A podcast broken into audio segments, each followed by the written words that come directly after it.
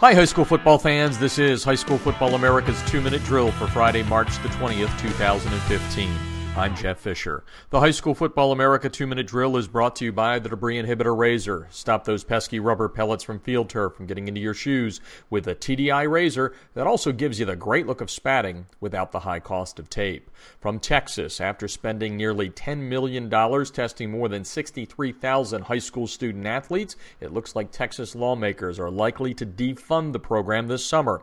According to a story on ESPN.com, even those who pushed for the Texas program in 2000 2007 now call it a colossal misfire, either a waste of money or too poorly designed to catch the drug users some insist are slipping through the cracks.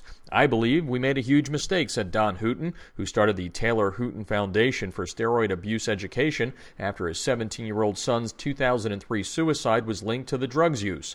Hooton was one of the key advocates in creating the Texas program. While there were a low number of positive tests, Hooton doesn't believe that means Texas athletes are clean, only that they're not getting caught because of inadequate testing and loopholes that allow them to cheat the process. If Texas walks away from the program, New Jersey and Illinois will have the only statewide high school steroids testing programs.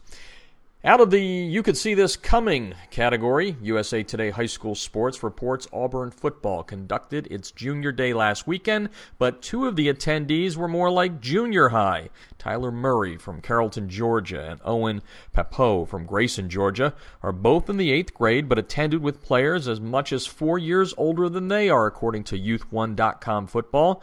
Pappoe also took part in junior day at Tennessee, his second visit to the Knoxville campus. And in Hawaii, one of the state's top programs, is looking for a new head coach for the second time in two years.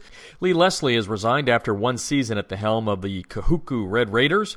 Leslie moved from Idaho to coach in Hawaii. He told KITV that he spent 257 days away from his wife and kids while coaching in Hawaii this past season. The High School Football America 2 Minute Drill is brought to you by the Debris Inhibitor Razor. And that's today's High School Football America 2 Minute Drill podcast, giving you up to the minute high school football news daily. Listen on our website or iTunes, and don't forget to follow us on Twitter at HSFB America for the latest news throughout the day.